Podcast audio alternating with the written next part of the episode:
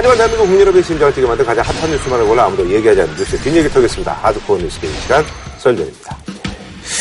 첫 번째 소식은요. 이게 지난주에 일인데 아직까지도 이제 그 후폭풍이 있죠. 이재용 삼성전자 부회장 영장이 이제 기각이 됐어요. 새벽 4시에요. 그런 상황에서 또 이제 조윤선 그리고 김기춘 구속영장이 청구가 됐고 또 최순실 씨가 이제 계속 이제 거부하고 있는 상황에서 특검이 이제 업무방해로 해서 이제 체포영장을 발부했는데요. 최순실 씨가 오늘 특검에 강제 소환됐습니다. 최 씨는 특검 사무실에 들어서면서 특검이 자백을 강요한다, 억울하다면서 되레 고함을 쳤는데요.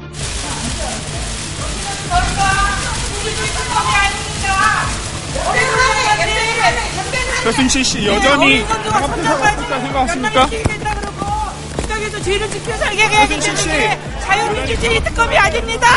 그리고 박 대통령하고 모든 공동체인을 밝히라고 자백을 강요하고 있어요. 이거는 너무 억울해요. 우리 애들까지 다 어리숙자까지 이렇게 하는 거는. 그래서 이번에 준비한 주제는요. 산나무산 재판 넘어 재판. 요동치는 탄핵 정국입니다. 지난번에 그 정 변호사님께서 말씀하셨는데 탄핵 소추안이 너무 뭐 많고 뭐 이게 뭐 잡다하다 편하게 얘기하면 예, 그런데 이번에 이제 조금 줄여서 헌법 위배 사항으로 이렇게 굵직하게 수정해서 제출하겠다 이런 얘기가 지금 나왔네요. 쉽게 말하면 헌법재판소가. 이 탄핵 소추안 의결서에 있는 탄핵 사유 이걸 네. 정리를 좀 해주세요. 음. 소추안 대리인단에게 그 얘기를 한 건데 대리인단이 내가 보기에 잘못한 거예요. 마치 이걸 재작성을 해도 되는 것처럼 그래서 권성동 법사위원장의 얘기가 공소장 변경과 같다. 비유를 하신 거죠, 비유를. 예, 그 아주 잘못된 비유예요. 공소장 변경은 이 재판부의 허락을 맡아서 네. 음. 이 이렇게 이렇게 하고 상대방에게 이 보내주면 되겠지만 이 문제는 그게 아니란 말이에요. 탄핵 소추안 자체는 국회에서 엄기간 헌법상의 요건에 의해서 결정된 겁니다. 음.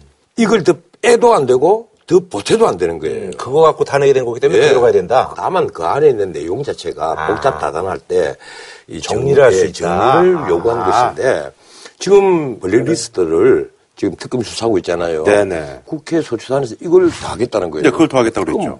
더 하지 못하죠. 보정은 할 수 있어요. 보정이라는 건 어느 수준에서의 보정인가요? 그러니까 그게 이제 명확하게 나와 있지는 않은데 헌법재판소법 제 28조에 네네. 재판장은 심판 청구가 부적법 하나 보정할 수 있다고 인정되는 경우에는 상당한 기간을 정하여 보정을 요구해야 된다 이렇게 음. 돼 있고 보정이죠 그야말로 좀 조금 정리하고 이런 음. 정도의 수준인데 탄핵 소추안 자체에 없는 아, 새로 위헌 위법 예. 사항을 새로 집어넣는 집어넣는 거는 거. 아하. 이 범위를 좀 벗어난다고 봐야죠. 그러니까 포샵은 되는데 합성은 안 된다는 그런 예, 그거 안? 되는 거예요.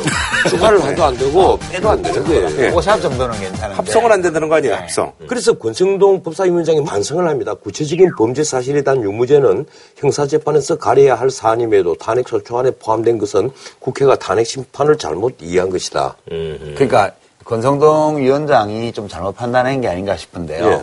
박 대통령 피소추인 대리인 쪽에서 이제 지연 작전으로 들어갔잖아요. 지금 막 증인도 증인 수십 많이 명 부르고, 예. 신청하고 뭐 사실관계 조회하고 뭐 이렇게 하니까 아마 아, 탄핵 소추인단 대리인들 쪽에서는 지나치게 지연되지 않도록 하기 위해서 좀 이런 조처를 생각한 것. 음. 지연의 여지를 주는 거를 어쨌든 간에 이제 예. 빌미를 이제 어쨌든 간에 없애버리잖아, 뭐 그런 얘기인가요? 그렇죠. 굳이 그렇게까지 원래 없던 사유를 넣거나 음. 아하. 있던 걸 빼지 않아도 대세 지정.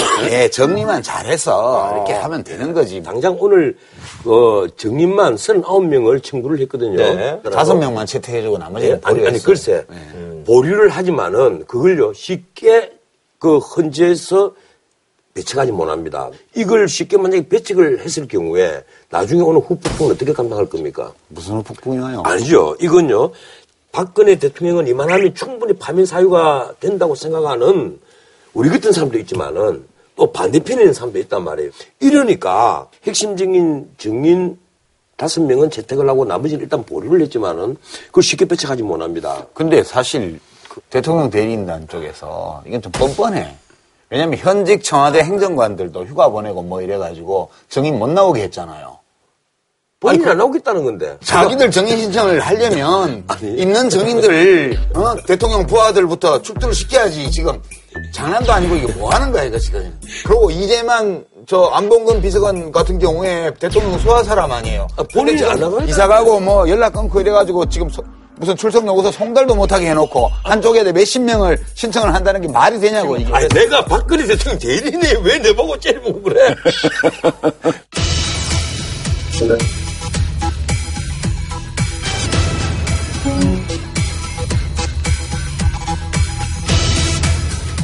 최순실 오늘 이제 그 체포영장 발부했잖아요. 이게 이재용 부회장을 다시 한번 이제 어, 구속영장을 청구하기 위해서 그런 것 같다라는 그것도 역시 아니죠. 그- 우리가 있는 시각이에요. 아니 그 그게 12월 24일 특검 출범하고 크리스마스 이브 날 예, 최순실을 처음에 불리지 않습니까? 불러서 밤 11시까지 조사를 했거든요. 그리고 변호사를 이제 다 끝났습니다. 돌려보내고 한 시간 이상 데리고 있으면서 당신 자백 안 하면 산족을 밀어버리겠다.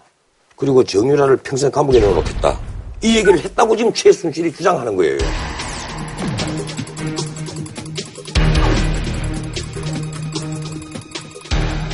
그게 이른바 강압적인 분위기에서 했기 때문에 안 나가겠다 그래서 이런 이유예요. 공포 분위기에 이런 불법적인 수사를 응할 수 없다. 특검으로서는 아 우리는 그런 강압 수사한 적이 없다.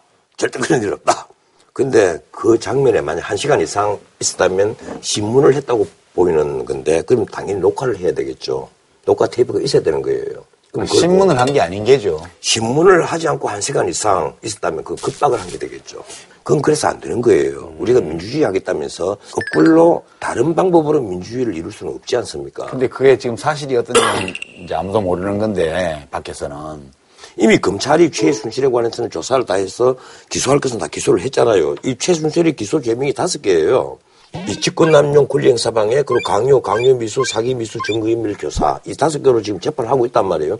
이제 그리고 그 수사를 하다가 특별검사에게 다 넘겨줬잖아요. 네, 넘겼죠. 특별검사는 아, 이미 최순실 기소를 다 했단 말이에요. 이제 특별검사는 최순실에 대해서 최순실에 협조를 안 하면 다른 특별한 죄가 있어야만 따로 부를 수가 있는 거예요. 아, 이번에 체포영장 발부한 것이 업무방해란 말이에요. 이거야 돼. 예, 부정입학. 그것 때문에 그 명의로 체포영장을 발부를 한 거예요. 사실 굉장히 궁색한 겁니다. 제가 보기에는 특검이 최순실을 불러서 조사를 하긴 해야 되겠고, 최순실은 강압수사다 고 버티고 안 나오고, 이러니까 할 수 없이 이제 그 이런 궁색한 방법을 이렇게라도? 예, 궁색한 방법을 쓰는 거예요. 지금 최순실 씨 쪽에서 변호인하고 해서 이렇게 특검하고 각을 세우는 거는 단순히 지난번에 한번 갔을 때 분위기 나빴다 그런 게 아니고 전략적으로 지금, 이제 그렇게 예, 나온 지금. 박근혜 대통령이 헌법재판소의 탄핵 심판 자체를 늦추는 쪽으로 이 대리인단이 전략을 잡고 있기 때문에 그래서 이제 증인도 많이 신청하고. 예, 최순실 씨도 거기 맞추는 거예요. 그러니까 최순실 씨로서는 검찰에서 이미 기소를 한 거는 그냥 법정에서 다투면 되고 나머지 사안에 대해서는 일찍 협조 안 하겠다는 거예요. 예, 그거는 당연한 수순이라고 저는 봐요. 아니 근데 있잖아요. 저기 지금 안종범 씨하고 뭐 정호성 씨 이런 분들은 기소를 안 한 거예요? 거기도 기소가 다돼 근데 이제 있죠. 그분들은 그냥 나가는 그분들은 거예요? 그냥 가는 거예요. 거예요? 예. 그러니까 충성도 면에서 안종범, 뭐 차은택 이런 사람들하고 최순실 씨는 비교가 안 되는 거예요. 그러니까 그분들이 이제 이렇게 해서 이제 얘기해서 이제 자기네들 어떤 탈출 전략을 이제 좀 출구 전략 같은 걸 마련하려고 나가는 그렇죠. 그분들은 자기가 잘못했다. 그리고 지금이라도 있었던 것을 있었던 그대로 밝히는 것이 도리라고 생각해서 어, 나간다 이런 입장인 거고 최순실 씨는 기소된 다섯 건의 범, 범죄 혐의에 대해서도 다 부인하고 있고 헌재에 출석해서도 다 부인하고 특검에는 안 나가고 그러니까 최순실 씨로서는 아주 충실하게 박근혜 대통령의 탄핵 심판 전략에 맞추고 있는 거예요. 아니 그러면 저기 박근혜 대통령 이번에 대면 조사 2월 초에 무조건 한 번 해야 되잖아요. 근데 무조건 한 번 하는 게 그것도 박 대통령이 그거하면 못해요. 네, 못하죠. 우리 헌법상 못하는 거예요, 이게. 그러니까 아니 그러니까 예. 지금 박 대통령을 조사를 안 한 게 이재용 삼성전자 부회장의 구속영장이 기각된 중요원 이유예요. 그러니까 특검으로서는 지금 굉장히 곤란한 게 이재용 부회장을 묶어서 구속영장을 받으면 그렇죠. 이게 어느 정도 범죄 혐의가 확실하다는 대중적인 인식이 생길 거 아니에요. 뇌물죄, 예. 그러면 그거를 디딤돌로 삼아서 박근혜 대통령 직접 조사를 압박하는. 이 수준으로 가려고 그랬는데 아. 영장 담당 판사는 먼저 대통령 조사하고 구속영장 청구해 이렇게 한 거란 말이에요. 그러니까 이게 아니 박근혜 대통령 조사를 하기 위해서 구속영장을 청구를 했는데 박근혜 대통령 조사도 안 하고 왜 구속영장 청구해 이러니까 닭이 먼저 악이, 알이 먼저 이 상황 비슷하게 지금 돼버렸어요. 뭐 그것도 그렇지만 대통령이 아 내 뇌물 받았어요. 내, 내 받은 게 뇌물 맞습니다. 이 얘기 하려는 만무하거든요. 그렇지. 이 뇌물죄라는 것이 원래 판례상으로 보면 참 이 까다로운 범죄예요. 네네. 그래서 받은 사람이 시인을 하지 않은 경우에는 준 사람의 정언이 증거로 채택이 돼야 되거든요. 그러니까 박영수 특검도 그런 탄식이 날 거예요. 아니, 그럼 이러려고 내가 특검했나 자괴감이 들 거라고. 이 특검으로서는 굳이 이걸 뭐 뇌물이 아니면 강요나 공갈이나 이렇게 음. 결론을 내도 충분한 것이고 또 경우에 따라서는 뇌물로 불구속 기소를 하면 되는 것이거든요. 그렇죠. 음. 이러니까 굳이 특검이 이 문제에 있어서 집착을 해서 마치 여기에다 명문을 건 것처럼 지금 해야 될 게 너무 많아요. 아니, 그러더라 그럼 저 특검은 앞으로 행보가 어떻게 되나요? 뭐, 설 지나고 나면 네네네. 일단 박근혜 대통령에 대한 피의자 조사. 음, 한 번만 난 제3의 이제 장소에서 하든 뭐 방문해서 하든 설마 특검 사무실로 부르지는 않을 거고 뭐 제3의 장소 정도에서 하겠죠. 그렇게 해서 피의자 신문 조서를 받아놓고 이제 기소 중지하는 이 절차는 특검이 밟지 않으면 안 되는 거 아닌가요? 일단 SK하고 롯데를 수사를 해야 될 거예요. SK 롯데 수사하지 않고 또 박 대통령만 수사를 한다면 그럼 특검이 지금까지 삼성하고 박 대통령만 엮으려고 했느냐 다른 데는 또 몰라도 이두 군데는 최소한 조사를 마치고 음. 그 다음에 청와대에 필요한 곳에 더 압수수색을 해야만 할 겁니다. 그리고 대통령 조사도 해야 네, 돼요. 왜, 왜 그런가 하면요. 우병우 수사가 지금 남아 있거든요. 우병우에 대한 증거가 지금 부족한 것 같아요. 이래서 우병우를 언제 건드릴지 모르니까 청와대 압수수색이 예견된다는 것이 법적인 일반적인 전망입니다. 그리고 나서 그 다음에 대통령의 대면 조사를 하고 예, 할 텐데 혹시라도 구속영장을 또 SK나 롯데 관계자에게 청구를 한다면 이번에는 대통령 조사를 하고 나서 청구를 해요. 예, 그래서 나는 이 대통령 대면 조사 요걸 아마 2월 10일 전으로 하지 하지 않을까? 않겠냐 나 보는데 이걸 청와대가 어떻게 볼 것이냐. 그리고 그 전에 대통령이 무제한으로 기자회견을 하기 시작했는데 네네네. 이제 이걸 사실은 구정전에서 밥상머리 여론을 한번 만들어 보려고 했는데 지금 아직까지 분위기가 지금 이제 뭐, 물 건너갔잖아요. 뭐, 요번에 저기 이제. 아니지. 이번 주가 어, 여기인데요. 아니 그건 모르죠. 향정신성 뭐 약품을 뭐 먹었다든지 구술했다든지 뭐 그 외에 여러 가지가 있는데 전혀 어, 사실이 아니고 터무니없는 얘기입니다. 대통령을 끌어내리고 탄핵시키기 위해서 그토록 어마어마한 거짓말을 만들어내야만 어, 했다고 한다면 그 탄핵 근거가 얼마나 취약한 건가 그런 생각을 했습니다. 여성 대통령이 아니면 또 여성 아니면 그런 그 비하를 받을 이유가 없겠죠. 그 여성 어, 비하라고 생각을 합니다. 그게 우리나라에 남아 있는 그동안 쭉 이렇게 뭔가 진행 과정을 이렇게 좀 추적을 해보고 이렇게 보면 그렇게 좀 뭔가 오래전부터 기획된 것이 아닌가 하는 그런 느낌도 지울 수가 없어요. 솔직한 심정이. 예. 그동안에 여러 군데서 그런 조언을 한 것 같아요. 무제한으로 해라. 응? 기자들이 질문도 무제한으로 받고 뭐 무리 어, 무제한으로 해라. 최소한 4시간에서 5시간 편하게 그안 편할걸요? 예, 얘기한다는 건데 기자들이 질문을 하면요. 얼마나 아프게 하는데요, 질문을. 그걸 어떻게 감당을 해요, 대통령이. 아니 뭐 요새 트럼프 보니까 뭐 미국도 막 나갔는데 뭐 그냥 아, 트럼프는 이제 막 떠오르는 태양이니까, 이제 막 취임했으니까, 나는 내게 증거를 주지 않는다 이따구나 샤라 쓰레기 언론! 이러면서. 어? 바로 앞이나 손가락질 하면서 Sir, since you're attacking us, can you give us a question? Go ahead. No, Mr. President-elect. Go ahead. President-elect, Go ahead. Since you are attacking No, our news not you. organization, Not can you. you give us a chance? Your organization You is are attacking terrible. our news organization. Your organization Can you give is terrible. chance Let's to go. ask a question, sir? Go ahead. Sir, Quiet. You state, Quiet. Mr. President-elect. Go ahead. can you She's- state she's asking a categorically- question. Mr. Don't be rude. President-elect, Can you give us a question? Don't be You're rude. attacking us. Can you give us a question? Don't be rude. Can No, you I'm give not us going to give you a question? question. Can I'm you- not going to give you a can you state- question. can you state You are categorically- fake news. Sir, Go ahead. Can you state categorically that nobody? No, Mr. President-elect, that's not Go ahead. appropriate.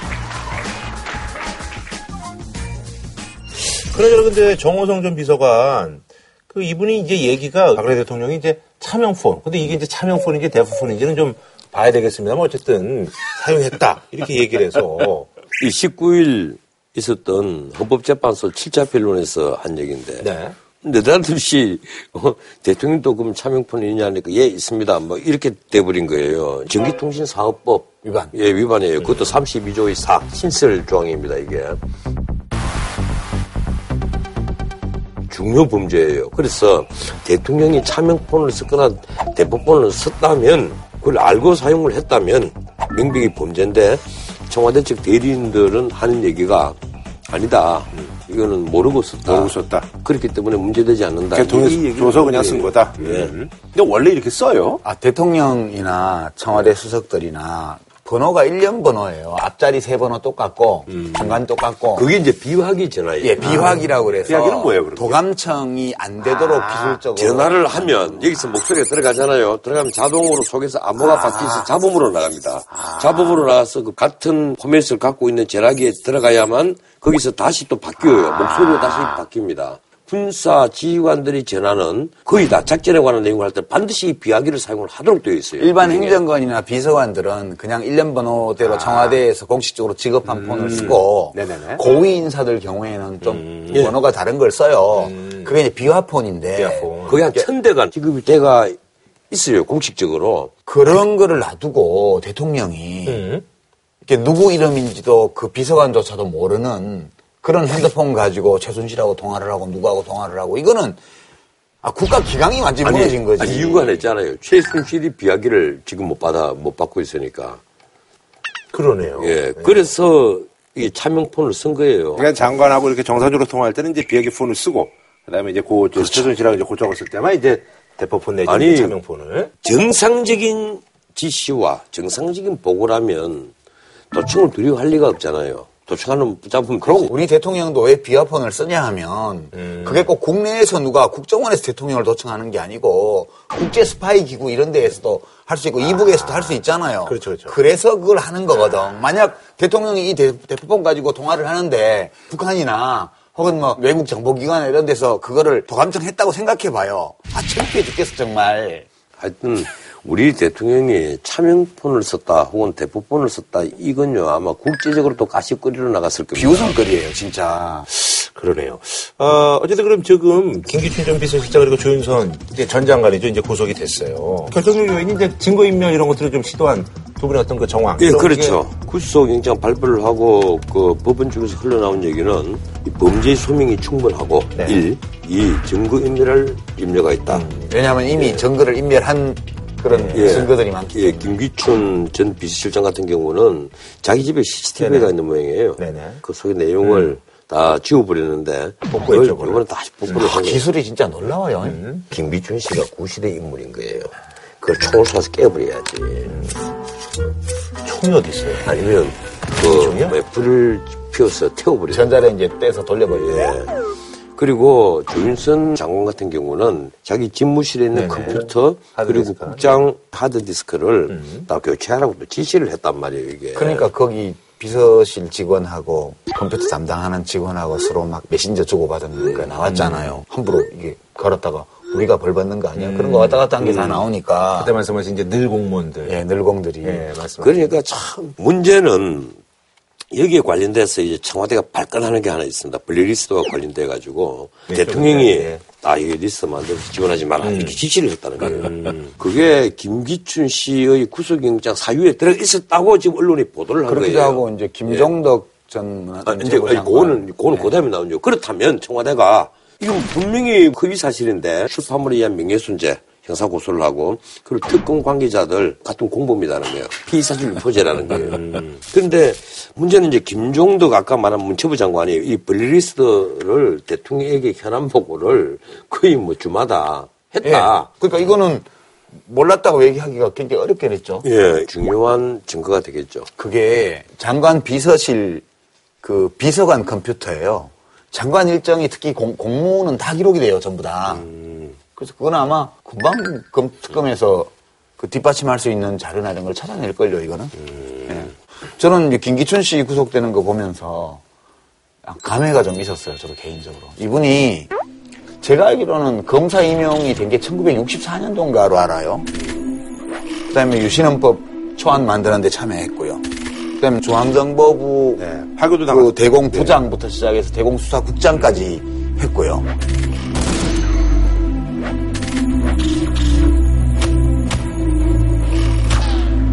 민주화된 후에는 검찰총장, 법무부 장관, 삼성 국회의원에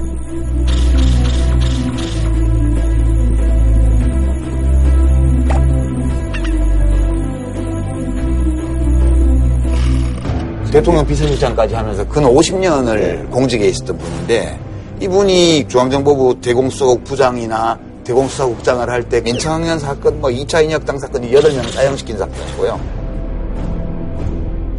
다 무죄 판결 받았어요, 전부 다. 그리고 제1교포 간첩단 사건이며 그 강기훈 씨 유서 대필 사건이며 뭐며 해서 지금 재심 무죄 판결 받은 건이 20건이 넘어요. 그 당시에 있었던 이른바 간첩 사건 이런 것 중에서 이런 수많은 우리 현대사를 얼룩지게 만든 인권 유린의 역사가 있는 분인데 겨우 아니 그 중에는 겨우 블랙리스트 가지고 구속이 된 걸 보면서 아니 제가 그 중에는 본인이 그 주도한 것이 있고 주도하지 않은 것이 있고 내가 바로 그 말이 그 말이에요. 네. 블랙리스트 작성한 거 한거그 자체는 범죄가 아니에요. 블랙리스트를 작성을 해서 하달을 하고 전달로 하고 집행했는지 예, 검, 검사를 하고 실제 문화예술인들에게 지원을 차달을 한다면 그건 이제 범죄가 된단 말이에요. 여기에 총 설계자로 지금 지목을 받고 있단 말이에요. 이번에도 최순실 게이트가 터졌을 때 사실 최순실 게이트에 진짜 몸통일 가능성이 있다 이런 얘기가 많이 인구의 회자가 됐거든요. 그런데 블랙리스트로 구속을 한다는 것은 굉장히 궁색해 보인다는 그러니까 거예요. 겨우 그리고 조윤선 장관 같은 경우는 이 정권 들어와서 이 대통령과 가장 가까운 여성가족부 예, 장관의 예, 정무수석에 예, 또 문체부 장관까지 지냈는데 대통령이 어떤 지시를 했을 때 그걸 이행을 안할수 있겠느냐. 만약에 대통령이 검찰이 보는 대로 이 블랙리스트를 최초에 지시한 사람이라면 그럼 이건 다 정범이죠. 이라면, 예, 이라면 예, 이라면 그 누가 그 따르지 않을 수 있겠느냐는 거예요. 아니 그러니까 어, 대통령은 탄핵이 됐어요. 비서실장은 구속이 됐어요. 정무수석 출신도 구속이 됐어요. 경제수석이 구속이 됐어요. 거기다가 보건복지부는 보건복지부 장관의 문화체육부 장관의 두 사람이야 또. 그러면 청와대와 내각이 무슨 범죄 집단의 수뇌부처럼 돼버렸어요. 이 와중에 대통령은 탄핵에서 다퉈보겠다고 지금 계속 변호인들 시켜서 지연전술 쓰고 있게 이게 이게 뭐냐고 이게 도대체 이 풍경이 저는 진짜 깜깜하다는 생각이 드는 거예요. 이게 뭐지? 어느 나라 이 현대 문명 국가의 어느 나라 역사에 한 정권의 최고 건부와 내각의 주요 종사자들이 줄줄이 난 그런데 아, 정말 예? 난 상상이 예, 안 되는 난 그래서 어? 오늘 준비한 한 줄 평 딱 글자 글자 내자야 권력 무상 아, 예. 저는 이 침대 축구가 축구 자체를 망치는 것처럼 네네네. 헌법재판소의 지연 전술은 민주주의를 망쳐요. 네. 네, 그 점을 알겠습니다. 자, 이제 국내 대권 잠룡들 화제의 말말말과 함께 한번 뭐 한번 상황을 좀 짚어보는 걸로 하고요. 그래서 반기문 전 총장이 일 없으면 자원봉사라도 했으면 한다라고 이제 청년들한테 전하는 메시지. 근데 이게 또 주변에서 좀 얘기가 나오고 있어요. 정 다른 일이 없으면 진짜 볼런티어로라도 나가서 한번 세계하고 어려운 데도 다녀보고 젊어서 고생은 사서라도 한다는 말이 있습니다. 청년들 어떤 사정을 좀 모르는 게 아니냐. 이게 조선대 가서 강연하다가 네. 이런 얘기가 나왔는데 진짜 워딩을 가만히 보니까 청년 실업자들을 격려하는 입장에서 이제 한 그렇게 좋은 의도로 얘기를 했겠죠. 예. 그런데 나는 일자리를 내가 만들겠다 음. 이런 것이 전제가 돼야 될 텐데 네네. 그런 전제가 빠진 거예요. 반 총장 경우는 대통령 선거에 나갈 정도의 위상을 가진 이제 정치인이잖아요. 그러면 그런 정치인이 하는 말이 어떻게 받아들여지고 어떻게 해석이 되고 그 어떤 반향을 불러일으키는지에 대한 경험이 음, 아직까지 조금 부족하다. 아직 음. 좀 부족한 게 아니라 아직 엄서 아, 없다. 그러니까 음. 그런 와중에서 나온 거기 때문에 좀 이해를 해줘야 될 측면도 있다고 보고요. 쉽게 말하면 political mind가 없다. 네. 그리고 이제 반 총장 자신도 마음 관리가 잘 안 되는 것 같아요. 그러니까 내가 그런 뜻으로 한 말이 아닌데 꼭 나쁘게 꼬집는 기사들이 나오고 이러니까 막 본인이 트럼프도 아닌데 아니 내가 그래서 뭐 나쁜 놈들이라 예, 그러고 이런 아니, 말들이 막 나오잖아요. 네. 예. 그것만 비교해도 내가 뭐 마치 역사에 무슨 잘못이 나는 것이 나쁜 놈이에요. 벌써 이건 못 견뎌하는 거예요. 가장 대표적으로 못 견뎌하는 것이 바로 위안부 문제에 대한 네. 박근혜 대통령과의 전화 통화 내용이지 않습니까? 거기에 대해서 기자들은 이미 뭐 반 총장이 어떤 식으로 해명을 했는데 뻔히 알면서도 또 일부러 얄궂게 그런 질문을 던질 수도 있단 말이에요. 그러면 지금 웃고, 어? 나 그거 이미 얘기한 지 오래됐는데?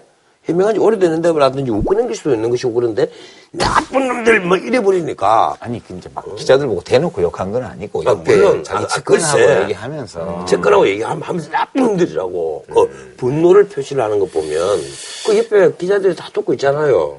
반 총장에 대해서 제일 실망한 게 유엔 사무총장을 10년 한 것뿐 아니라 그 앞에 외교부 장관을 했잖아요. 그리고 수- 수석도 했잖아요.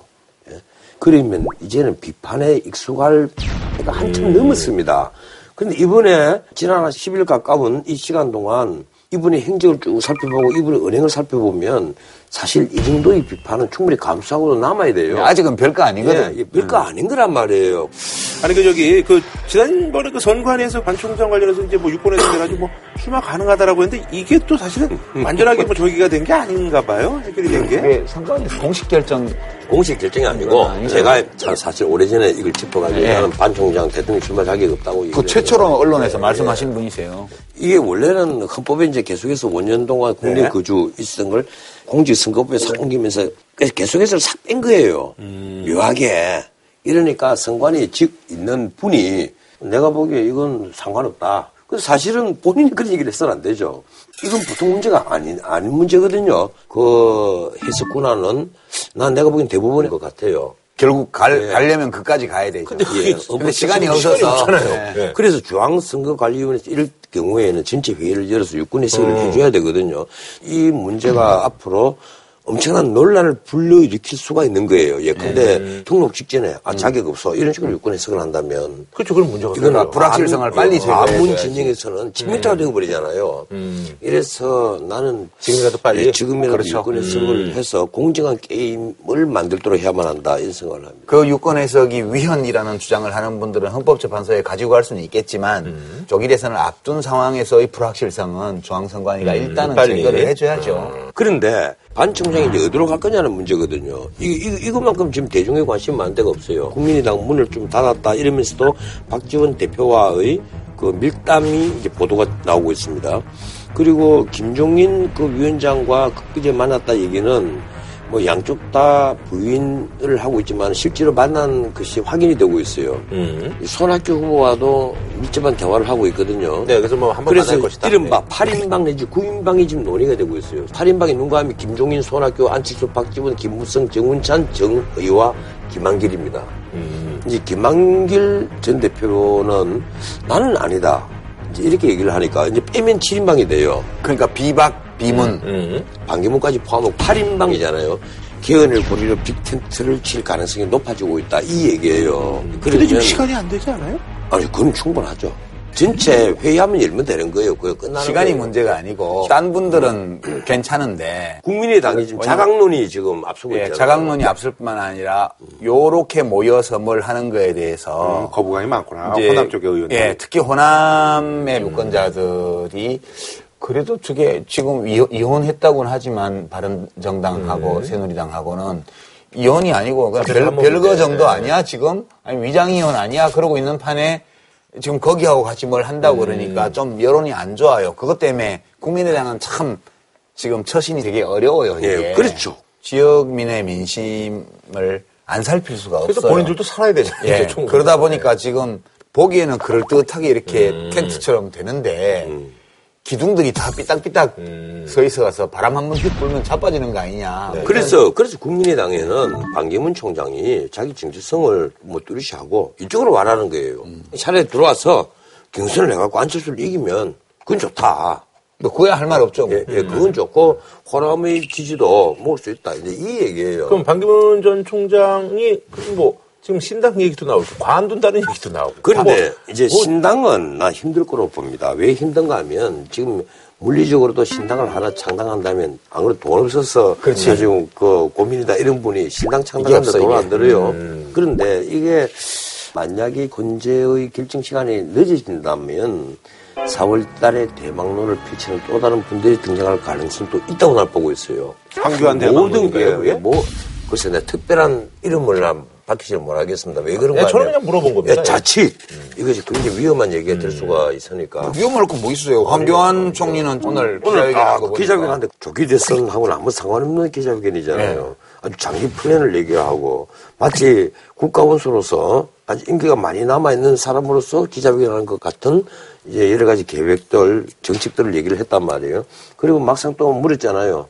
대선은? 이러니까 나 아직 몰라. 지금은 생각할 때가 아니다. 예, 뭐 이랬는데 나오고, 아, 그 얘기는 나 나갈게. 뭐 상황이 좀 달라지면 생각해 볼 수 있다 이런 얘기고 그 얘기는 곧 지금도 생각하고 있다는 얘기죠. 그 말이 이제 왜 지금 가능성이 높아지는가 하면 보수층에서 반기문 전 유엔 총장을 아 우리들이 후보가 아니다고 하면 어차피 다른 후보 찾을 수밖에 없는 거예요. 요즘 최근 조사 하나를 보면 정당의 네네. 후보들을 가상적으로 하고 더민주는 이제 문재인, 국민의당은 안철수, 국민의당은 안철수, 새누리당은 황교안, 바른정당은 유승민, 정의당까지 그리고 반기문 무소속 이렇게 넣으니까 1등은 압도적으로 뭐 문재인 씨로 나오지만 반기문 총장이 다른 정당의 후보들보다는 또 압도한단 말이에요. 2등을 한단 말이에요. 네, 그러니까 이제 이, 이 그림으로 보면 반기문 총장이 무소속으로 행보를 계속해 가면서 보수 쪽 정당 두 개를 M&A 할 것이다. M&A를 하면 그게 제일 괜찮지 않냐 이런 기획은 있을 수 있죠. 예, 그런데 그렇게 가려면 반기문 씨의 지지율이 네. 한 20% 20% 중반대까지 유지해줘야 버팅겨줘야 되는데. 이게 지금 계속 어, 떨어지고 야금야금 있으니까요. 떨어져 가게 되면 뭐 어차피 이기지도 못할 거면 뭐하러 우리가 아니, M&A를 근데, 근데. 문제는 이제 지지율이 처음에 공항에 왔을 때 그날 이후로 아이 너무 실망이 돼서 음. 확 떨어졌는데 또 그 캠프에 사람이 모여들잖아요. 그럼 또 지지율이 반등을 하거든요. 음. 근데 반기문 총장이 정세균 국회의장 만났을 때좀 하소연했다는 소문이 뒷이야기가 있더라고요. 어떤 캠프 때문에 시끄러워서 속상해서 못 살겠다고. 전부 다 서로 막 주도권 자. 이 원래 이게 반 총장이 이제 늦게 뛰어들어서 연합군 양상으로 그렇죠. 여기 모이잖아요. 줄, 잡, 예. 줄 잡으려고 사람들이 막 모였잖아. 그러면 그 줄이 뭐 튼튼한 동아줄인지 아니면 새끼줄인지 모르지만 잡아야 되니까. 서로 잡으려다 보니까 그 안에는 항상 연합군이 모인 캠프는 시끄러워요. 근데 이런 거 안 겪어보셔. 공무원 조직에만 있다가. 아하. 위계가 확실한 조직에만 평생 있다가. 그러니까 낯-. 이게 위계 서열도 없고 막 기어오르고 이런 조직을 지금 처음 해보는 거잖아요. 그 안에서 좀 접시 깨지는 소리도 나고 뭐 그러는 거지 지금. 근데 캠프 에 오는 분들이 유명하지 않은 사람도 있단 말이에요. 그 유명한 사람 가만히 있어도 가운데 자리를 모시고 막 하는데 좀 유명하지 않은 사람 있잖아요. 그러면 그때 김구라 후보다. 김구라 후보가 나타나잖아요. 그럼 저 끝에 있다가 사진 찍는 순간에 바박 그 옆에 치고 들어옵니다. 그럴 정도로 전쟁이 벌어져요. 후보 혹은 캠프의 장을 어떻게 띄우고 홍보를 하고 스타로 만들고 이 대중에게 널리 알리고 하는 데는 관심이 없어요. 오로지 이제 자기- 기분 옆에 예. 어떻게든지 내가 실세로 보이고 그런 사람이 하나의- 있어요. 그래서 예. 없었던 것 같은데 사진을 뽑아보면 있어. 바로 옆에서 다 일어나고 도깨비도 아니고 아니 최측근처럼 아 그런 사람 있다니까요. 있는지 없는지 의식을 못했는데 사진을 사진 찍다 보면 예, 그런 분도 나- 계시죠. 예. 예. 예, 다 밀을 해갖고 다 치고 들어와요. 얼마나 웃기는데 이게 나을 겪어보시고도 벌써 아니. 코미디도 이런 코미디가 없어. 진짜 코미디야 이게. 자, 그런 말이죠. 다른 분 좀 짚어본다면요. 안희정 충남지사가 이제 또 뭐, 뭐 볼라 하고 또 해가지고 다섯 시간 뭐 이래서 시돈이 신선했다. 뭐 이런 얘기가 있었는데 그래서 또 이재명 시장 같은 경우는 요즘 조금 이제 지지율이 빠지기 시작해서 지금 이제 10에서 9 왔다 갔다 하고 있는데 지금 이제 나를 좋아한다고 하면 이제 주변에서 공격을 받는다. 그래서 이제 좀 재미있게 그래서 어쨌든 간에 경선에서 이기려면 적극적인 어떤 지지층이 있어야 되는데 그게 바로 나다. 해서 경선승리 어떤 그 자신감을 표출했는데 이거는 선수가 그 정도 자신감은 아니 가져야. 근데 뭐 제가 네. 제가 보기로는 안희정 지사는 올라오고 음. 아직도 근데 예, 이제 예. 뭐 이재명 이죠 예, 두 번째는. 음. 문재인 전 대표는 뭐 거의 부동입니다. 그 민주당 안에서만 네. 보면 안희정 지사는 올라오고 이재명은 내려오는 추세고 그리고 박원순과 김부겸은 여전히 답답한 상황이죠. 반등의 기회를 전혀 못 잡고 있다. 지하실에서. 예, 예, 이렇게 이제 보이는데 그게 안희정이 올라오는 이유를 뭐라고 보세요? 이분은요, 솔직히 말하면 별 대수롭지 않은 후보 정도로 생각을 했어요. 그런데 아니에요. 얘기를 할 때 보면 공부를 하지 않고는 할 수 없는 말들, 정책들이 나온단 말이에요. 이분이 더 성장을 하면, 간에 문재인 후보가 된다고 합시다. 능력 메이터로 지명할 수 있는 유일한 사람이 난 안희정으로 봐요.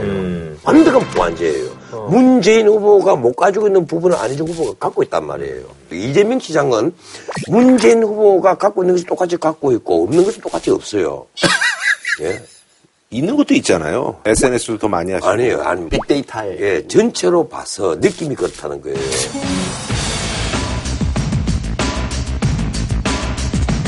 아니 그럼 안철수 전 대표 같은 경우는 신문에 난 기사 내용인데요. 문재인은 옛날 사람이다. 그리고 이제 반기문 전 총장은 아, 불출마 가능성이 높다. 뭐 이렇게 아주 강하게. 그건 이제 제가 맨날 썰전하면서 음. 예측이 틀리잖아요. 네. 그거하고 비슷해요. 희망사항과 현실을 왕왕 제가 혼동하거든요. 아하.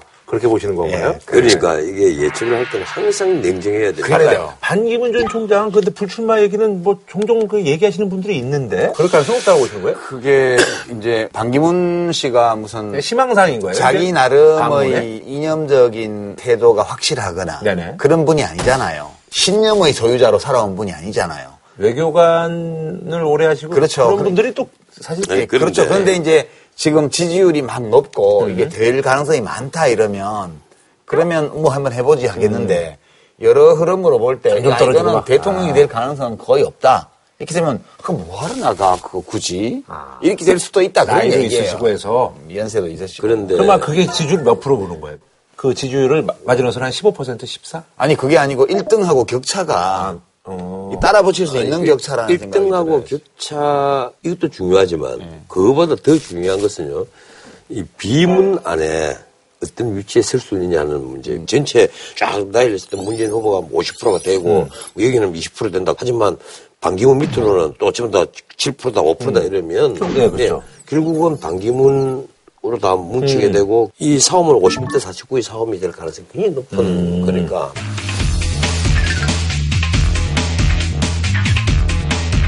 그래서 앞으로 지금 2월 달에 나는 이합 집산 혹은 뭐 좋게 표현하면 정계 개편 이것이 어떻게 무엇을 축으로 이게 이념이나 정책을 중심으로 아니면 인물 중심으로 벌어질 것이냐 인물 중심도 아니고 뭐도 아니고 진영 논리로 정계 개편이 다시 벌어질 것이냐 이 세 가지 경우에 있어서 좀 지켜봐야 될 것 같아요. 근데 그 진영으로는 잘안될 것 같아요. 왜냐하면 지금 국민의당하고 더불어민주당도 붙기가 어려워요, 같이. 사실 그렇죠. 네, 붙기가 예. 어려워요. 감정의 골이 너무 네. 깊어요. 그리고 바른정당하고 새누리도. 새누리당도 새누리당도 당명을 바꾼다고 이미 감정의 골이 예, 너무 거기도 깊어요. 붙기가 되게 어려워요. 그러니까 이게 원래 연애하다가 헤어지면 좋은 친구로 남을 수도 있어요.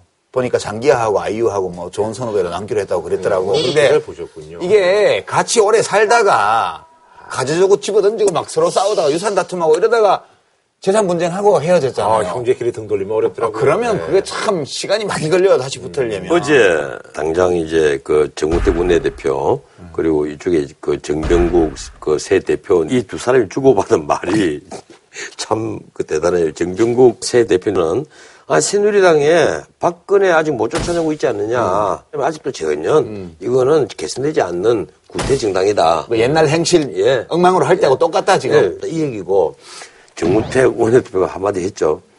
마이크 잡고 당이 위험해지고 난파선에서 쪼르르 먼저 도망간 자들이 무슨 쓸데없는 소리하고 있느냐. 남의 걱정하지 마라. 지금 바른 정당도 지지율이 10%를 회복을 못해요. 그러니까 이제 나가서 헤어져 가지고 각자 독립해서 살아가면서 무심 고생을 좀 하고 하고 나면 난 다음에 알겠죠. 저 사람밖에 없었구나. 그래도 아. 옛날에가 참 괜찮은데 따뜻했는데 그때가 이러면 옆에 누가 와가지고 어, 이거 새로 좀 해보지 어, 이러면 이 몰라도 지금은 갈라선 지가 얼마 안 돼. 이 정도로 해서 마무리하고 뭐한 줄로 평좀 근데 부탁드립니다. 한 줄로 병 준비가 왔는데 딱 한마디 할 테니까 묻지 마세요. 꿈깰 사람은 빨리 꿈 깨십시오. 거기 뭐 받아서 하나 예뭐 하나 하셔도 될 것 같은데. 그래도 우리 모두에게 꿈꿀 자유는 있습니다. 아니 후보들이 너무 많으니까 시끄러워서 못 살겠어. 그건 전부 다 포퓰리즘이야. 알겠습니다. 예. 자, 지난 21일 도널드 트럼프 당선이 이제 당선이 꼬리표 되고 이제 미국 대통령으로 공식 취임했는데요. From this day forward, it's going to be only America first. America first. 취임 그 연설문을 들어보니까 미국 우선주의가 뭐 드러났습니다. 그래서 이번에 준비한 주제 이러려고 대통령 됐다. 트럼프 미 대통령 공식 취임. 입니다. 네. 사실 뭐 화려하지는 않았습니다. 취임식 때요. 주도 일단 뭐한 90만 명 정도밖에 오지 않았다고 그러더라고요. 그 민주당 옛날에 그 오바마 때하고 비교하면 연예인들도 일단 많이 안 오고 저는 사실 그 취임식 준비를 쭉 지켜보고 있으면서 기억나는 게 몇 가지가 있어요. 1. 오바마의 표정. 아주 어떤 분노를 감추고 아 분노를 예. 감추 표정 관리하느라고. 예, 예, 표정 관리를 참 하기 위해서 문장애를 쓰더라고. 어. 그 다음에 이 도란보이 지수추. 뭐 많이 하는 아메리카 퍼스트. 거 많이 하던 거잖아요. 아메리카 퍼스트. America first. 이것도 쓰고 그 손가락 하나 이거 이건 또 뭔지 모르겠어. 권총인가? 세 번째 기억나는 게 힐러리가 제일 먼저 나갑니다. 힐러리가 나가면서 아주 밝게 인사를 하고 힐러리가 먼저 나가요. 근데 역시 트럼프의 그 연설에 나오는 내용이 정말 신박했어요. 전 세계에 대한 선전포고로 나갔습니다. 근데 저는 트럼프 대통령이 임기를 무난히 채울 수 있을까 좀 걱정이 되더라고. 지지율이요? 지지율도 이미 40% 근데 뭐 지지율이 평균 해서 40% 죠. 임기를 못 채우는 건 아니잖아요. 아, 그게, 더- 그게 안 그래요. 탄핵 된다는 예. 얘기? 아니, 그럴 트럼프가 수도 있어요. 트럼프가 가장 이제 거기도 아, 탄핵돼요? 기약한 부분이 이 엘고와 다음으로 네. 힐러리 클린턴이 실제 표는 더 많이 받고 대통령이 되지 못한 두 번째 인물이 됐단 그렇죠. 말이에요. 네네. 이 200몇십만 표인데 280만 예. 표가. 예. 이 힐러리 클린턴 같은 경우는 문자 그대로 미국 선거제도의 어떤 불합리성 때문에 표는 더 많이 주는데 대통령은 다른 사람이 됐거든요. 그리고 미국의 지식인들 대부분이. 지금 힐러리 네. 클린턴 편에 서고 오히려 트럼프에 반대를 하고 있는 입장이란 말이에요. 네네. 이제 트럼프가 믿고 있는 것은 딱 얘기는 두 개예요. America American 예. 뭐 First 이런 거 미국 물건 사라. 음. 또 하나는 미국인을 고용하라. 딱 이거 딱 두 개예요. 근데 지금 726억 달러나 투자를 받고 일자리를 만들겠다는 것은 이건 사실 트럼프의 그 압력이 통한다는 거예요. 대신에 가장 피해를 볼 수 있는 나라가 중국, 한국, 일본이란 말이에요. 우선은 중국과 이제 보호무역 전쟁을 벌일 네. 참인데 지금 중국은 오히려 화해의 손길을 계속 내밀고 있습니다. 우리도 어느 정도 양보할 테니까 너무 그렇게 세게 나오지 마세요. 미국인들이 봤을 때는 그래도 뭐 잘한 거 아니에요? 예, 그렇죠. 네. 근데 이제 우리 영향을 따지기 전에 미국 자체만을 놓고 보면 보호무역주의를 해서 관세, 비관세 장벽을 대폭 강화해서 국내 산업을 보호한다. 이게 첫 번째고 두 번째는 감세예요. 지금 이제 트럼프의 공약을 가만히 들여다보면 법인세하고 소득세 감세를 포함해서 약 4조 5천억 부자 감세를 한다는 거예요. 그러면 경상수지 적자가 7,350억 달러. 지금 연간 줄어들어서 재정 적자가 약 6천억 달러. 이렇게 돼 있는 조건에서 4조 5천억 달러로 추계되는 감세를 한다. 그러면 재정 적자가 지금 어떻게 되는 거예요, 이게 지금? 예, 그 트럼프가 노리는 것은 이 단순한 산수예요.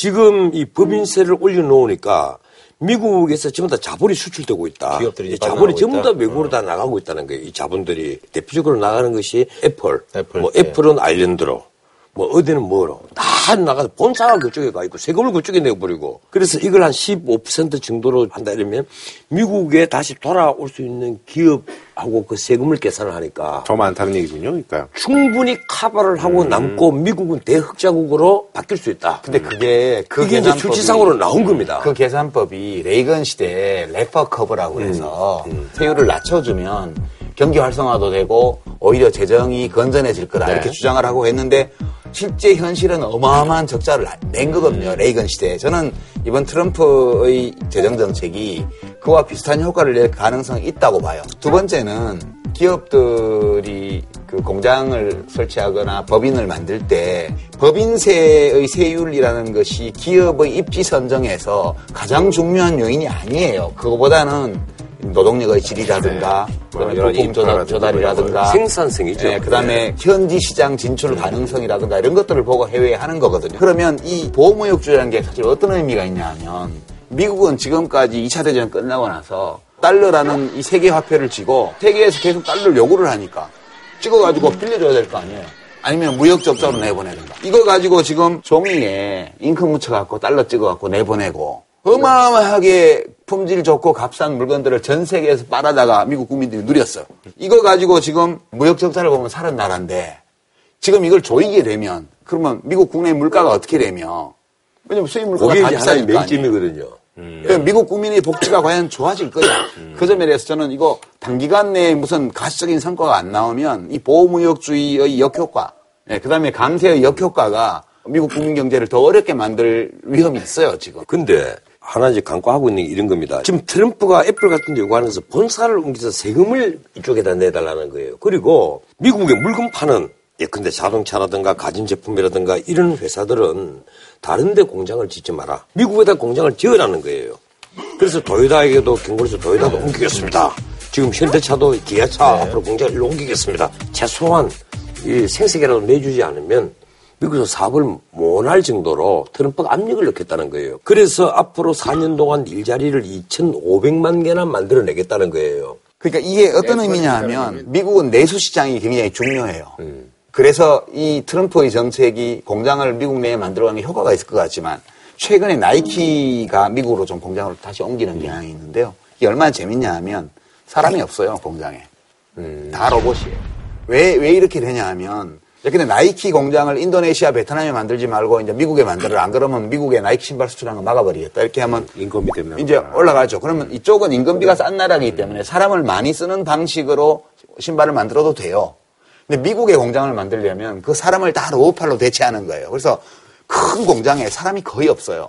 그러니까 장부상으로는 투자가 뭐 어느 회사가 50억 달러, 어느 회사가 100억 달러 이렇게 말을 하지만 거기 고용될 사람이 지극히 적어요. 그래서 단기간 내에 백인 블루칼라들의 일자리가 팍 생기면 그러면 넘어가질 텐데 그게 한 2, 3년 안에 효과가 안 나면 4년 후에 또 선거예요. 네네네. 그게 지금 출범 시점의 지지율이 40%가 채 안 되는. 조건에서 행동도 개인적으로 엉망이고. 이제 이런 상황에서 경제 부흥 효과도 못 내면 이 트럼프를 누가 봐줄 거냐 그 4년 트럼프를. 왜 그렇게 미워해? 미워하는 게 아니고 저는 지금요, 이거 한번 보세요. 싫어요 이 사람. 지금 트럼프가 생각하는 것은 지금까지 오바마 정부가 엄청난 노력을 해봤던 TPP 그것도 우리는 안 한다. 그래 지금 일본은 붕 떠버린 거예요. TPP에 더 추가로 들어가느냐 마느냐고 우리는 한때 논란을 벌였는데 일본은 오로지 그것만 믿고 있으면서 거꾸로 큰 소리를 쳤거든요. 어, 한국 안 받는다. 그 일본에서 나온 얘기예요 사실은. 근데 그런 일본 입장에서 붕 뜬 거예요. 그리고 한미 FTA도 이제 재입상을 하겠다 하는 얘기입니다. 쉽게 말하면 한미 FTA 때문에 한국에서 일자리는 한 10만 개에서 한 15만 개가 늘어났다고 보고를 받았는데 우리는 그만큼 일자리가 없어졌다는 거예요. 그게 다 이제 미국 일자리가 한국에 왔다는 예. 얘기인데 정말 바보 같은 얘기죠 그거는. 실제 만약에 한미 FTA가 폐지가 된다면 우리 일자리는 향후 4년 동안에 한 12만 개 정도가 줄 것으로 경제연구소에서 이미 자료가 나와 있습니다. 물론 뭐 그렇게 쉽게 폐지를 할 수 있겠어요. 미국에도 의회가 있고 공화당 안에서도 지금 지지를 못 받고 있는 트럼프인데 그 트럼프가 마음대로 할 수는 없어요. 그러니까. 우리는 지금 뭐- 한국은 시간을 좀 끌면 돼요. 그러니까 한미 FTA도 재협상 하자 그러면 안 할 도리는 없어요. 그러나 협상하면서 한 3, 4년 끄는 거야. 그러면 또 정권 바뀌어가지고 또 보호무역주의가 끝날 수도 있어요. 한 줄로 예 넘어가시죠. 예. 도남부에게도 사자성을 하나 쓰겠습니다. 과유불급. 예. 탄핵 당하지 않게 조심하세요. 참 적절하지 않습니까? 과유불급. 자, 이번 시간에는요, 뉴스의 당사자와 함께 뉴스의 뒷얘기를 한번 얘기해보는 시간인데요. 아, 청문회가 이제 끝났습니다. 많은 또 성과도 있었고, 뭐, 얘기들이 좀 있었는데요. 그래서 청문회 스타라고 할 수 있는 두 분을 모셨는데요. 아, 이분이야말로 뭐, 예전에는 뭐, 삼성 저격수를 이렇게 많이 얘기가 있으시다가, 아, 요즘은 이제 모든 사안에 걸쳐서 아주 뭐, 날카로운 질문들을 많이 하시는, 예, 청문회 아, 공식 sniper 우리 4선의 더불어민주당의 아, 박영선 의원님 모셨고요. 아, 그리고 아, 3선의 바른정당의 이혜훈 의원님 모셨습니다. 예, 반갑습니다. 우리 이혜훈 의원님은 이제 그 말씀 워낙 빨리 하셔가지고요. 예, 젊은 분들 사이에서는 뭐 청문회 이제 공식 래퍼다. 그래서 해미넴이라고 불린다고. 의료 기록에 대해서 말씀드리기 어려운 걸 여태까지 태반 주사, 마늘 주사, 백옥 주사 줄줄이 읊고 있었어요? 그리고 프로포폴 맞은 적 없다고 의료 기록에 대한 건데도 그렇게 얘기를 하고 계시는 거예요? 말씀이 너무 빠르셔서 제대로 이해하지 못했습니다. 모든 사람 다 알아듣고 있어요. 평균적인 수준에 다 알아듣는 거못 알아들으시면 평균 미달이신 겁니다. 아, 멋있어요. 예, 해미넴. 아, 에미넴. 예, 예, 예. 에미넴은 좋아하세요? 네. 아, 좋아하세요? 말 천천히 하려고 무지하게 노력하고 있는데 아직도 빠르다는 말씀 듣고 더 노력해야 되겠구나 이번에 많이 반성했습니다. 근데 평상시에 라디오에서 하시는 거 보면 참 천천하게 네. 정말 잘하시는데. 그래서 제가 아, 음. 저렇게 부드럽게 얘기를 해야 아. 되겠구나 하고 네. 생각한 적이 많아요. 근데 아마 청문회 때는 시간 제한도 있고 음. 분노 게이지도 좀 올라가고 하다 보니까 좀 아, 그러셨군요. 더 했나 봐요. 예. 아, 우리 저 박영선 의원님은요, 아주 반가운 사진이 요즘 이렇게 돌아다니고 있는데 예전에 그 MBC 네, 기자로 네, 이제 네. 계실 때 네, 네. 우리 저 손석희 지금 이제 JTBC 사장님하고 이렇게 그때 이제 그 같이 하셨었죠, 뉴스를. 네, 같이 한 적도 있고 손석희 앵커 지금 사장님이 예. 사실은 제 1년 후배입니다. 아, 후배세요? 네, 그래서 옛날에는 아. 제가 이제 그 앞에서 무게를 많이 잡았는데 아. 요즘은 많이 높아지셔가지고 아, 그러시구나. 다 바뀌었네요. 야. 아, 그러면 개인적으로는 좀 이렇게 뭐 연락을 네, 좀 개인적으로는 어, 가까운 편이죠. 그런데 아. 지금은 어, 서로 위치가 그래서요. 음. 원래 언론이 갑이고 정치인이 을이거든요. 아, 그래요. 네. 예. 그거 아세요? 정치인하고 파리하고 공통점. 뭐죠? 신문이지 언론을 대변하는 네. 내용이잖아요. 한 방으로 죽일 수 있다. 이런 유머들은 많이 써먹을 때가 있나요?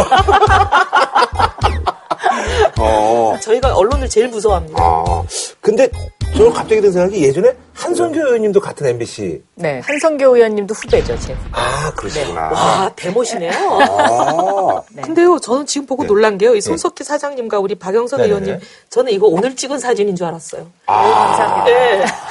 아 니, 이게 어떻게. 아, 예. 이게 몇, 10년 이상 지났을 텐데, 어떻게 제가 보기에 김구라 선생님 위치가 좀 약간 위태위태한. 아니, 뭐, 어떻게 또 코멘트를 또 이렇게 생각하셔가지고. 아니, 그, 누리꾼사에서 굉장히 그 재밌는 얘기가 있는 게요. 엄마가 이혜원, 이모가 박영선이면 아주 그냥 애가 죽어날 것 같아, 뭐 이런 얘기가. 뭐. 저희 애들이 들으면은 엄청 공감할 것 같아요. 막 공감 아. 100%막 이러면서 난리 날 것 같아요. 우리 애들이 뭐 엄마 때문에 죽겠다 막 이러는데 음. PC방 같은 데 가 있으면 제가 막 밤에 돌아다니면서 막 잡아오고 이러니까 아, 그러세요? 애들을 못 살게 굴죠. 아, 그럼 본인은 어떤 어머니세요? 아, 저는 굉장히 인자한 어머니. 자, 일단 그 현안으로 가서요. 아무래도 요즘 가장 큰 화제가 되는 것이 이제 뭐 두 가지인데, 이재용 삼성 부회장 이제 그 구속영장 이제 기각이 된 거하고 이제 두 분은 또 구속이 되셨어요. 김기춘 전 비서실장님하고 조윤선 이제 전 문체부 장관인데요. 저는 좀 망감이 교차한다 네네. 그럴까요? 어, 사실 우리 뭐 이혜원 의원님도 그렇고 음. 다 우리가 같이 시작한 정치의 이제 그 음. 입문이 비슷한 비슷한 시점, 시- 예. 아 근데 이제 아, 이런 면은 있어요. 안산에서 서울까지 음. 그 유가족들하고 제가 같이 걸어서 음. 청와대를 밤늦게 도착했어요. 네네네. 근데 저는 사실 그때 에, 조윤선 그 정무수석이 당시, 네, 예. 당시에 네. 세월호 가족들한테 나와서 좀 음. 이렇게 따뜻하게 대해주기를 바라는 마음으로 찾아갔었는데 네네네. 조윤선 그 정무수석 입장에서는 아마 이것을 김기춘 비서실장한테 알리고 김기춘 음. 비서실장한테 뭔가 얘기를 듣고 음. 행동에 옮겨야 된다고 생각을 했던 것 같아요. 아하. 그래서 그냥 김기춘 비서실장님하고 연락이 안 된다. 음. 이 말만 계속 되풀이를 아하. 하는 거예요. 그래서 제가 좀 많이 섭섭했거든요. 그때 음. 그리고 이제 세월호 유가족들 입장에서는 문전박대를 당했다라는 이제 그런 음. 아쉬움이 있었던 네네네. 새벽이었고 또 비도 많이 왔어요 네네. 그날. 그래서 그날 좀, 좀 조윤선 정무수석이 그 세월호 유가족들을 좀 따뜻하게 아하. 안아줬으면 오늘날에 이런 사태까지는 가지 않지 않았을까 하는 그런 아쉬움, 음. 안타까움 이런 건 좀 있습니다. 그날의 그 단순 그 행동뿐만 아니라 이제 그런 모습들을 여러 네. 사안에서 좀 보여줬으면 네, 이렇게는 안 네, 됐을 네, 것이다라는 말씀이신 네. 것 같은데 어떠세요? 또 한때 같은 당이셨고 또 지역구를 두고 뭐 이렇게 경쟁도 하셨었는데 좀 안타까운 게 음. 이 사태가 불거지고 나서도 음. 그냥 솔직하게 있는 그대로 국민들 아하. 앞에 얘기를 했더라면 청문회 같은 데서 네. 예. 근데 그건 이제 지속적으로 존재 자체도 알지 못했다고 몇 달을 계속했잖아요. 네네네. 근데 나중에 이제 직원들이 너무 속상하니까 나중에 직원들이 제보해오고 또 특검 가서도 진술한 걸 들어보면 음. 국감이 끝나자마자 이러면 안 된다. 이거 다 우리 있다고 인정하고 국민들 앞에 사과하자. 한 명이 간 것도 아니고 다섯 명이 찾아가서 음. 장관한테 건의까지 하고 아. 그리고 와서 이제 모든 걸 다 파기해라. 문건 음. 다 파기하고 컴퓨터 관련한 거 전부 다 파기하고 이런 지시를 다 내린 그런 장관을 직원들이 보고 있으니까 기가 막혀 하는 거예요. 이번에 이제 구속된 것도 그 뭐 증거 인멸 그 우려가 높기 때문에 구속이 된 게 크다고 하더라고요. 같아요. 예. 네. 근데 이제 이번에 청문회를 통해서 네네. 이제 제가 하나 느낀 것은 잘못된 길을 갔을 때 음. 그것은 죽어도 안 된다라고 결기 있게 이야기하는 공직자의 모습이 우리 사회에 지금 거의 사라졌구나. 음. 과거에는 그런 분들이 좀 있었던 것 같아요. 네. 옳지 않은 길을 갔을 음. 때 대통령한테 그 직언을 할 수 있는 용기 이런 것들이 참 좀 앞으로 더 필요하지 않나. 그러니까 정권 조창기에 뭐 진영 장관 이런 분들이 이제 그래서 왜냐하면 이제 우리 대통령이 그러신 거죠? 그런 분들을 주변에 두지 않죠. 아예 그런 얘기를 안 할 사람을 고르고 음. 골라서 쓰다 보니까 이렇게 되는 거죠. 그 청문회 얘기 좀 해야 될 것 같은데요. 예전 청문회 할 때보다는 또 요즘 또 SNS가 정말 비약적으로 발달을 해가지고 그걸 또 실시간으로 이렇게 또 말씀하시는 또 의원분들도 많으셨는데요. 기억에 남는 문자 메시지가 뭐 어떤 게 있을까요? 좀 뭐 의원님은요? 아니 이제 재경희 총장이 네. 계속 자기가 경찰 병력 투입을 요청해 놓고 아니라고 음. 자긴 그런 적이 없다고 막 잡아떼는 거예요. 이 대학생도 농소를 예. 지난번에. 예. 근데 이제 얘기를 하는데 누가 최경희 총장 이름으로 경찰 병력 투입을 요청했던 공문을 이걸로 보내주셨어요. 아. 근데 이거 이래도 거짓말이냐 하니까 그분은 근데 뭐라 그러시냐면 그 공문에 자기 이름은 있지만 자기는 모른다. 누가 자기 이름을 대신 썼다 이렇게 아. 나오세요. 경찰 투입 누가 요청했냐니까는요? 경, 경찰 투입은 그 서대문 경찰서장님께서 판단을 누가 투입을 하셨다고, 요청했냐 제가 묻습니다. 예, 판단을 했다고 했습니다. 자, 공문 보세요. 왜 거짓말을 하세요? 예, 그 부분은 다시 한번 말, 이것 때문에 정말 우리 학생들도 많이 상처를. 받는데 요청한 적 없어요? 예, 그 말씀 조율한 적도 없어요? 좀 설명을 드려도 될까요? 초장 명의로 저녁에 예, 시설물 보호 및 이렇게 하는 걸 원칙으로 이제 제출을 해야 시설물 된다고 보호에 근거가 없다는 겁니다. 본인은 네. 모르는 사이에 총장 이름으로 공문이 변개돼서 갔다 지금 이런 주장을 하시는 거 아니에요? 아니요. 그 모르는 게 아니고요. 근데 하여튼 정말 잡아떼기 증인은 정말 방법이 없어요. 음. 구속 영장 청구. 청구가 됐으니까 네, 예, 네, 두고 네. 봐야죠.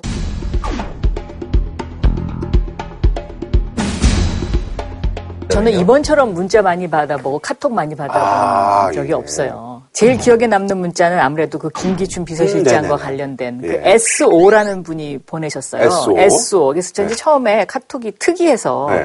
SO? 이게 무슨 뜻인가 하고 이제 열어봤거든요. 그랬더니 거기에 이제 2007년도 한나라당 네네네네. 그 경선 네. 그 비데오다 네. 그러면서 써 있는 거예요. 네. 근데 제가 2007년에 BBK 아. 그거에 주력을 했었잖아요. 아, 예. 딱 생각이 나더라고요. 오. 그래 맞다. 그때 김기춘 실장이 거기 있었다는 게 딱 생각이 나더라고요. 그래서 아. 제가 빨리 그거를 카피를 해서 아, 그러셨구나. 우리 사무실 보좌관한테 보냈어요. 음. 이걸 빨리 이렇게 캡처해서? 캡처해라. 아. 네. 이 당시에 박근혜 후보 바로 앞에 있었던 이분이 바로 김기춘 실장 본인 맞, 맞으시죠? 네. 오디오 좀 틀어주세요. 최수실 씨와 관련해서는 재산 취득 경위 및 자금 출처 등을 집중적으로 조사했습니다. 그런데 최순실을 몰랐다? 얘 앞뒤가 안 맞죠. 지금 그렇죠? 저 죄송합니다. 저도 이제 나이 들어서 저 이제 와서 저- 나이 들어서 아니, 가만히 나이 핑계 조금 대지 저도 한 마시고요. 말씀 올리겠습니다. 아, 그럼 그 넷슨 분이 도와주셔가지고 이렇게. 그럼요. 그, 오. 그, 근데 이제 저는 처음에 그 SO가 제 눈에는 어떻게 네. 보였냐면 SOS로 보였어요. 그래서 아, 이거 급한 거다. 아, 그러셔서. 정말 그 네티즌의 어, 힘이었죠. 그때는. 예. 네. 아니 그 진짜 그 김기춘 전 비서실장 그때 후문에 집에 가서 어 그 부인분한테 아, 박 의원한테 크게 당했다 이러면서 하소연을 했다는 이 얘기는 들으셨었어요? 제가 보도를 통해서 접했어요. 아. 네. 근데 이제 김기춘 실장이 나왔던 날 옆에 고영태 씨가 앉아 있었잖아요. 아, 예, 예, 예. 근데 이 고영태 씨가 나중에 네. 이제 그 노승일 씨하고 저하고 서류 문제 때문에 한번 만났지 않았습니까? 네. 그때 저한테 뭐라고 하냐면 자기가 옆에서 보니까 네.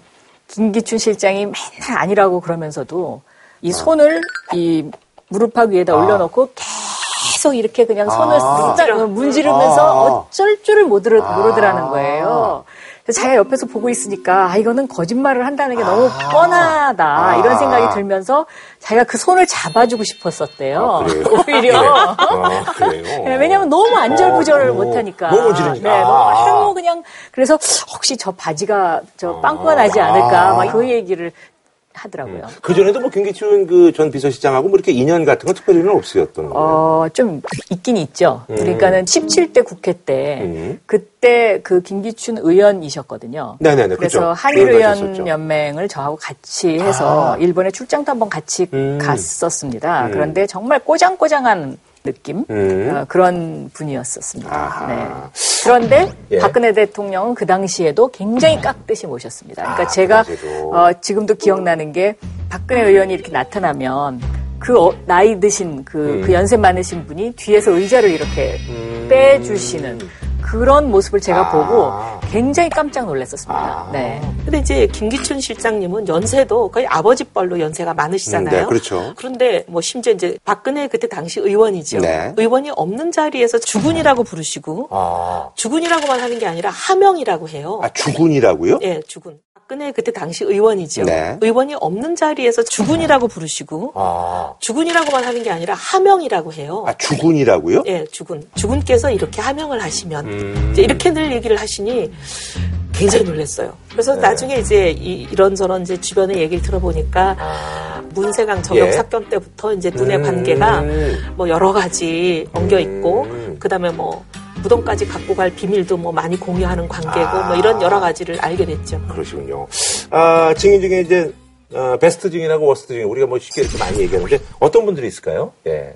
저는 노승일 씨가 가장 음. 베스트 증인이지. 않았나 싶어요. 어떤 면에서? 아, 굉장히 용기 있잖아요. 음. 그리고 오히려 제가 걱정을 많이 했, 었어요 예. 그렇게 막 다 나와서 얘기하면 저 혹시 그 노승일이라는 사람한테 해가 되지 않을까. 네. 그런데 아 뭐 자기가 잘못한 거 있으면 자기가 어, 오히려 처벌받겠다고 음. 그런 정도의 용기 그리고 어, 이제 더 이상 그 대한민국이 이래선 안 되지 않느냐 하는 이제 그런 이야기를 하면서 저한테 오히려 더 힘을 어.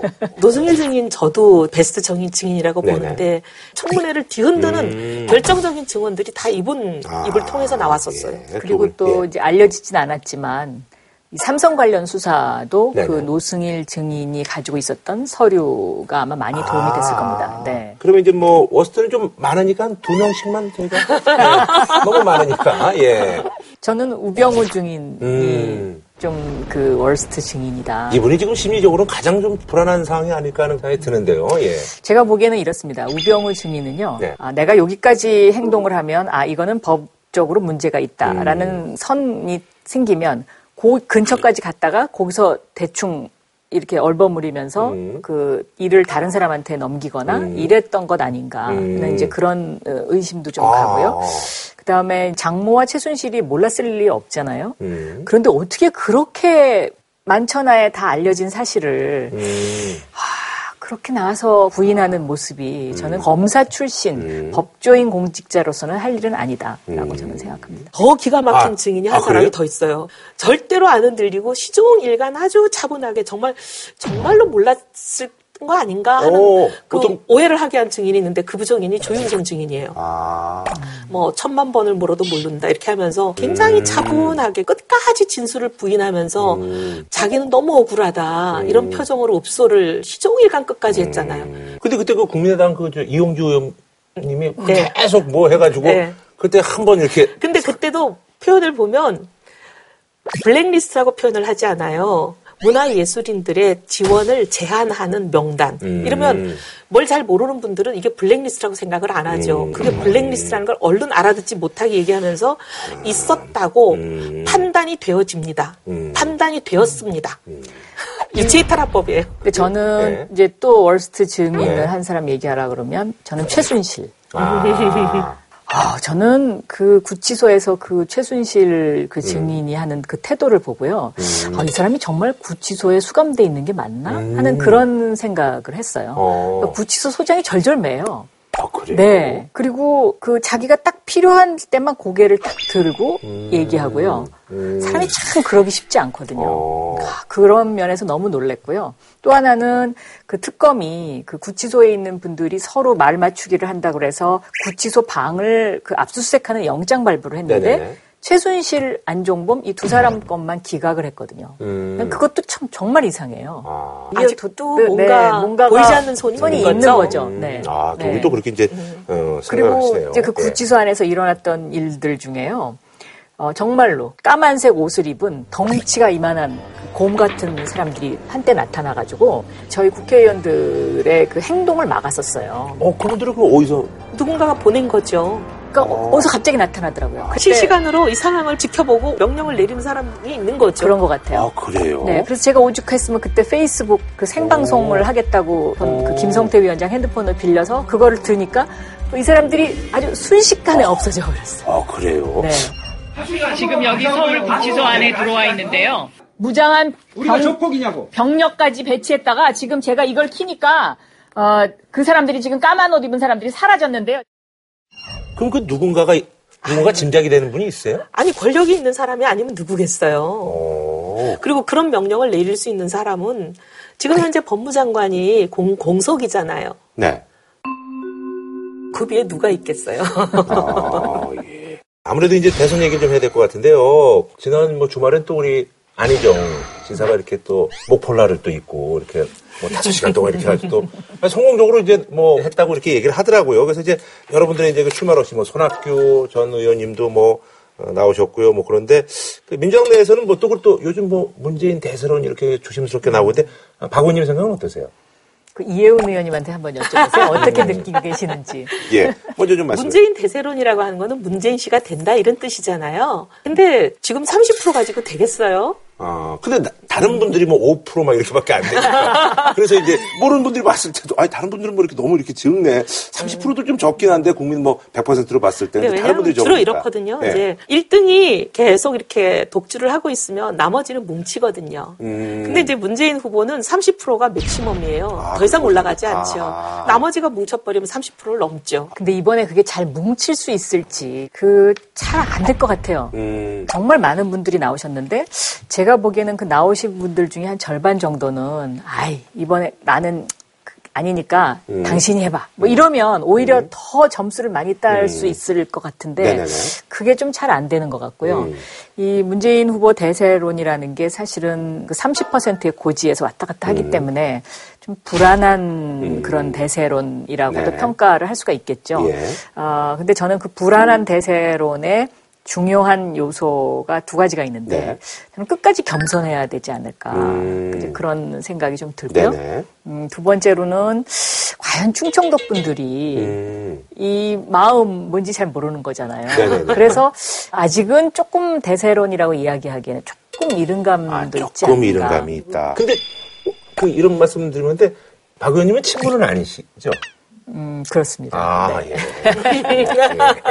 아, 그럼 좀- 좀 직접 이렇게 좀 나오실 생각도 진짜 있으신 거예요? 아니 제가 뭐 나갈 생각이 있는 건 아니고요. 뭐 그렇게 얘기하는 사람들은 있지만 아, 예. 그렇다고 해서 또 그렇게 실행하면은 또 안 될 것 같지 않습니까? 지금 본인 권유를 많이 받고 계실걸요. 아. 친문 패권주의에 대해서 좀 걱정하시는 분들이겠네. 네, 아, 아마 좀 고민이 아, 여러 많으실 가지 거예요. 아, 생각이 많으시군요. 아, 그리고 있잖아요. 선거용 18세 완화. 이거, 이게 이제 뜨거운 이슈였는데, 바른정당이 원래 이렇게 찬성 쪽으로 가다가, 이 갑자기 이제 번복을 했어요. 번복을 했다기보다는 유보를 했는데요. 아. 사실 그걸 결정하는 뭐가 아닌가요? 네, 예, 예. 그걸 그걸 결정하는 회의에 저는 해외 출장으로 이제 참석을 아. 못해서 나중에 와서 들어보니 이렇게 됐대. 어떤 한 분이 계속 반대를 했나 봐요. 근데 그분이 반대를 하면서 창당하고 나서 당원 당규 그 기준부터 정하고 당론을 정하자.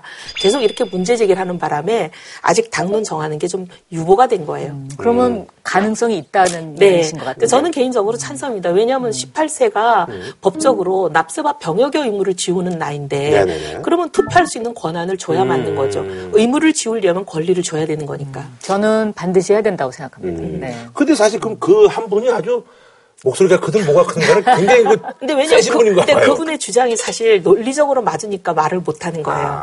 그럼 바른정당에서 그 당론을 정하면 이번에 이제 그 투표에 그게 적용이 될 수 있는 건가요? 어, 될 수 있죠. 아? 있죠. 오. 있습니다.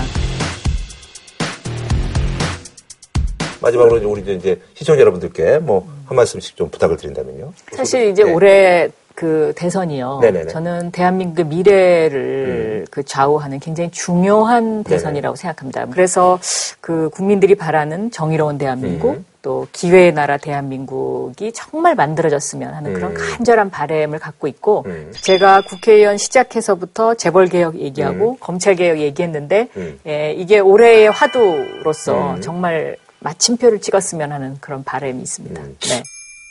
말씀드리니까 조만간 나오실 것 같다는 것도. 예. 예. 음. 이 국민들이 이게 나라냐 정말 음. 속상하시잖아요. 음, 네. 그래서 그냥 분통 터진다, 속상하다 음. 이렇게 하고 그냥 이걸로 끝낼 게 아니라 네. 정말 이번에는 대한민국을 완전히 바꾸는 음. 환골탈태하는 계기를 만들었으면 좋겠고요. 저희 바른 정당이 정말 음. 국민들 뜻대로 하는 정치, 국민 주권 정치를 하고 싶습니다. 음. 바른 정당은 당 색깔이 이거 이 색깔로 아니 아니요 이 색깔이 아니라 아, 하늘색이에요. 아, 하늘색이 아니에요. 네. 그 넥타이 색깔. 아요 아 요 요 색깔이요. 그거보다 조금 밝아요. 아, 밝아요. 예. 네. 알겠습니다. 예 오늘 나이도 너무 고맙고요. 다음에 또 저희가 또 기대면 또 모시도록 하겠습니다. 네, 고맙습니다. 네, 예, 감사합니다. 한우 특등심 한 가지만 싸게 파는 명인 등심에서 문화 상품권을 치킨과 버거를 한 번에 ICG 치킨 앤 버거에서 백화점 상품권을, 정화예술대학교에서 백화점 상품권을, 독일 건강식품 1위 도펜헤르츠에서 백화점 상품권을 드립니다.